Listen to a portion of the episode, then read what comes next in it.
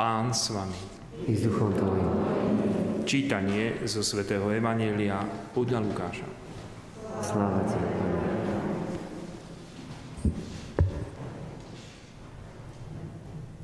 Ježiša obstúpili také zástupy, že skoro jeden po druhom šliapali.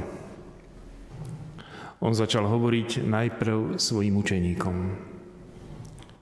Chránte sa kvasu farizejov, čiže pokrytectvo. Veď nič nie je skryté, čo by sa neodhalilo a nič utajené, čo by sa neprezvedelo. Lebo čo ste povedali vo tme, bude počuť na svetle. A čo ste pošepli v izbách do ucha, bude sa rozhlasovať zo striech.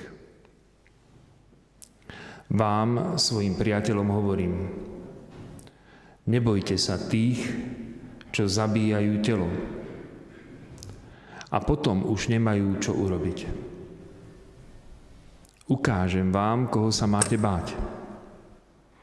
Bojte sa toho, ktorý keď zabije, má moc uvrhnúť do pekla. Áno, hovorím vám, toho sa bojte. Nepredáva sa 5 vrabcov za dva haliere a ani jedného z nich ani na jedného z nich sa nezabudne. Vy však máte aj všetky vlasy na hlave spočítané. Nebojte sa, vy ste cennejší ako mnoho vrabcov. Počuli sme slovo pánovo. Chvála Tebe, Kriste.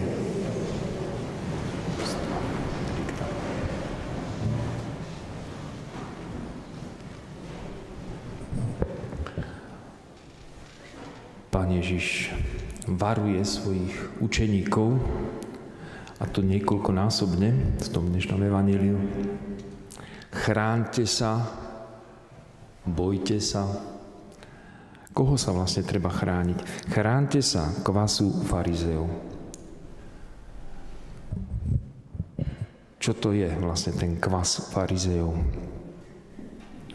My vieme, že Pán Ježiš používa dokonca aj také porovnanie, že vy ste kvasom, ktorý má prekvasiť tento svet. Čiže teda kvasu sa treba báť, keď my sme tým kvasom. Čiže koho sa vlastne treba báť? Alebo čoho? Používa sa aj v tom dobrom význame ten kvas a používa sa aj v zlom význame. V tom dobrom význame, my vieme, čo je to kvas, vlastne kvasnice, ktoré aj my používame do cesta, ktoré menia kvalitu vlastne toho cesta. Čiže je rozdiel, keby tam žiadny kvások nebol a je rozdiel, keď tam pridáme kvasnice. Vtedy nám to vykysne, vtedy to, mm, to pečivo, ktoré sa upečie, bude mekké, bude jak nadýchané. Keby sa nepoužilo, bolo by to tvrdé jak kameň, keď to upečieme. Teda my máme byť tým kvasom v tomto svete, ktorý keď tam chýba ten kvas, tak je tvrdý jak kameň. Tak je uh, taký, že by sme s ním hlavu mohli niekomu rozbiť. A naozaj aj ten svet často sa tak chová, ako ten kameň, nemilosrdne. Ale ak sú v ňom kresťania, môže ich byť úplne málo. Nemusíme si predstavovať, že tých kresťanov musí byť väčšina spoločnosti. Niekedy ich je len malý, malé množstvo, tak ako keď si predstavíme plnú misu, keď je, máme cesta a len také malinké kvasnice tam dáme, taký malinký kúsok. A celé to cesto sa zmení. Keby kresťania boli tým, čím majú byť, tak celý ten svet sa zmení vďaka. Dostane chuť.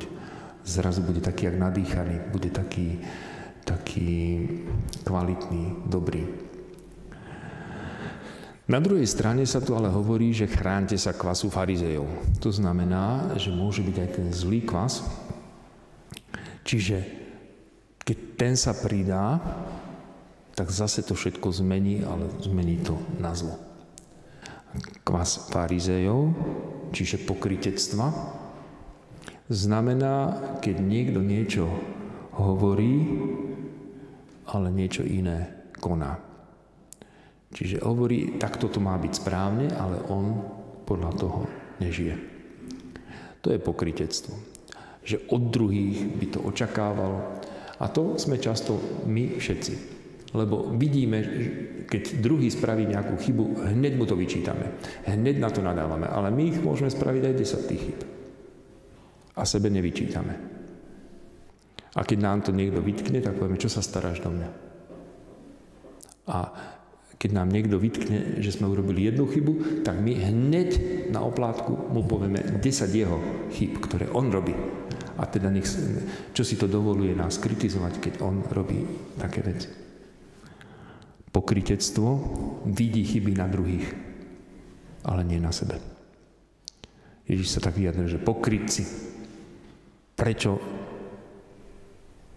vidíš smietku, alebo prečo vidíte smietku v oku svojho brata a vo svojom vlastnom oku nevidíte brvno. Čiže drobnosti, maličkosti, to dokážete druhým vytknúť, vyčítať, ale vy robíte veľké veci, zlé, a sami, a sami sa nad tým nezamyslíte. Pokritectvo. Čo je skryté, bude odhalené. My môžeme síce sa pretvarovať, môžeme sa maskovať, môžeme sa dokonca tváriť, že sme aj svety, ale v skutočnosti to vnútro Boh vidí. Ľudia možno nie, tých môže, môžeme aj oklamať. Ale Boha oklamať nedokážeme. Boh vidí aj v skrytosti. Nič nie je skryté, čo by sa neodhalilo a nič utajené, čo by sa neprezvedelo. Boh vidí v skrytosti. Boh nás bude súdiť na základe toho, čo bola pravda. Nie na základe toho, čo sme hrali ako divadlo na druhých. A niekedy bude, budú možno aj prekvapenia, že koho ľudia posudzovali pozitívne, dobre. V tomto prípade to boli tí farizei, ktorých ľudia si ich vážili, pretože, pretože oni navonok všetko splnili. Pravidelne chodili na bohoslužby do synagógy presnú e, desatinu svojho príjmu odovzdávali do pokladničky a ešte aj teda tak, aby to bolo dobre vidieť, že odovzdali desiatok. Alebo nielen do pokladničky, lebo príjem to neboli len peniaze, ale to boli aj veci. A dokonca oni boli takí precízni, že nielen z tých povinných vecí dávali desiatok, desatinu, ale oni dávali aj z tých nepovinných. Povinné, z čoho sa dával desiatok, tak to bolo z tých hlavných plodín, ako bol olej olivový, čiže z toho sa dávala desatina.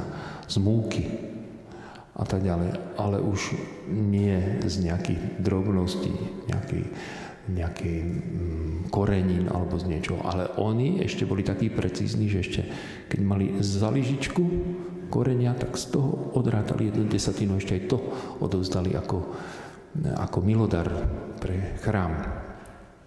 A tak všetci videli, že aha, oni akí sú, oni všetko presne dodržia, dokonca ešte sa aj postia. A keď sa postia, tak ešte to aj náležite všetkým dajú poznať, že oni sa postia. Ale v skutočnosti Pán Ježiš im povedal, že vy ste ako obielené hroby. A obielený hrob znamená, že na vrchu krásny hrob, pekný náhrobný kameň, môžu tam byť aj zlatými písmenami napísané na tom, na tom hrobe, ale vo vnútri, keby sme ten hrob otvorili, tak tam to hnie. Tam je zápach, smrad, hnijúci, teda zahnívajúci hrob. A Pán Ježiš povedal, že vy ste ako obielené hroby. Na povrchu pekný, vyčačkaný, ale vo vnútri zápach hniloba. Pretože hráte sa, hráte na vonok, aký ste spravodliví, ale vo vnútri nie ste. Toto hovorí Ježiš tieto výčitky, ale zároveň dáva ešte aj dobrú radu. Nebojte sa tých, čo zabíjajú telo. My často máme strach o svoj život. Máme strach o svoj život, keď počujeme, že niekde nejaké teroristické útoky, tak hneď si pomyslíme, a, že, a my sme dobre ochránení. Nepustíme sem nejakých takých migrantov, ktorí nám tu budú robiť čarapatu. A hneď máme strach. Alebo nepustíme sem vírus, aby sme neumreli. Nebojte sa tých, čo zabíjajú telo. Potom už nemajú čo urobiť. Duša zostane neporušená. Ani vírus, ani terorista nemôže zabiť našu dušu. Toho sa bojte, kto zabije dušu. No ale kto zabije našu dušu? Niekto by si pomyslel, že, že diabol. Ale diabol tiež nemôže zabiť našu dušu. On nás môže len pokúšať. Diabol a, nemá moc uvrhnúť nás do pekla. Toho sa bojte, kto má moc uvrhnúť vás do pekla. No ale kto, má, kto má moc uvrhnúť nás do pekla? Diabol nie je taký mocný. Diabol príde, pokúša, pretože on sám už je potrestaný a je v pekle. A chcel by, aby sme aj my boli potrestaní, aby sme aj my podľahli. Závisť. To je jeho vlastnosť. Ale koho sa teda máme báť? Diabla sa máme báť? Diabla sa nemusíme báť. Pretože ak máme účinnú zbraň proti diablovi, tak jeho sa báť nemusíme. Ale toho sa máme báť, kto má moc uvrhnúť nás do pekla. Ale kto to je? Jediný, kto to môže urobiť, sme my. Jediný, kto nás môže uvrhnúť do pekla, sme my sami. Lebo my sami rozhodujeme o tom, či budeme žiť hriechu, alebo s Bohom. Neznamená to, že budeme jak Superman, že budeme odolní voči útokom diabla a tak ďalej. Nebudeme. Ale ak máme úprimné, teda nie farizejské, nie, nie pokrytecké srdce, tak uznáme svoju chybu. Vždy, keď upadneme do hriechu, uznáme svoju chybu a tým si svoju dušu zachránime. Ale ten, kto bude pokrytec, ten, kto sa bude hrať na svetého. Ten, lebo uh, Ježiš nikdy nemal problém odpustiť hriešnikom. Žiadnym hriešnikom. Ale predsa tu boli hriešnici, ktorým mal problém odpustiť. A to boli farizei. Prečo? Lebo oni hovorili, že žiadne odpustenie nepotrebujú.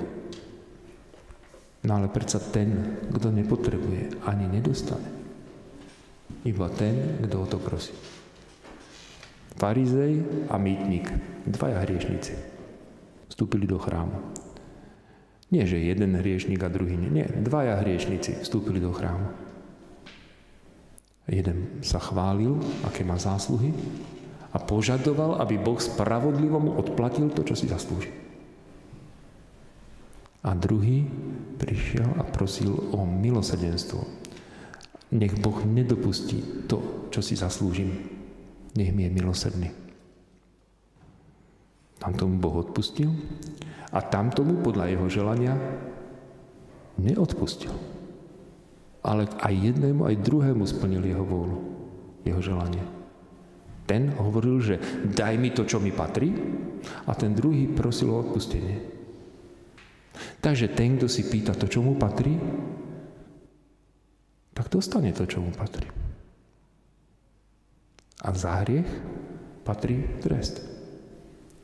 Ale tamten prosí o milosrdenstvo. Teda nedávaj mi, Pane, to, čo mi patrí, ale odpust mi, zmiluj sa. V tom je rozdiel medzi hriešnikom a hriešnikom. V tom je nebezpečný ten, ktorého sa máme báť. Kto rozhoduje o našej spáse. A to sme my. Naša sloboda, pícha alebo pokora podľa toho, čo v nás bude vládnuť, rozhodne o tom, že či tá naša duša skončí v pekle, alebo či bude zachránená. Prosme teda v tejto svetej omši aj na príhovor uh, dnešnej svetice, svetej Terézie, také veľkej mystičky, ktorá, ktorá často, často, často rozímala uh, v karmelitánskej reholi, rozímala o tajomstve Boža, Božom. A ktorá si tak veľmi uvedomovala, že to jediné, čo môže zabiť náš vzťah s Bohom, je pícha. A jediné, čo nás môže priviesť k Bohu, je pokora. Prosme na jej príhovor, aby Boh nám dal do srdca pokoru, aby sme žili pravdivo pred jeho tvárou, teda nie v pretvárke, v kvase farizejov, ale aby sme žili pred Bohom pravdivo, v pokore ho prosili o milosrdenstvo. Amen.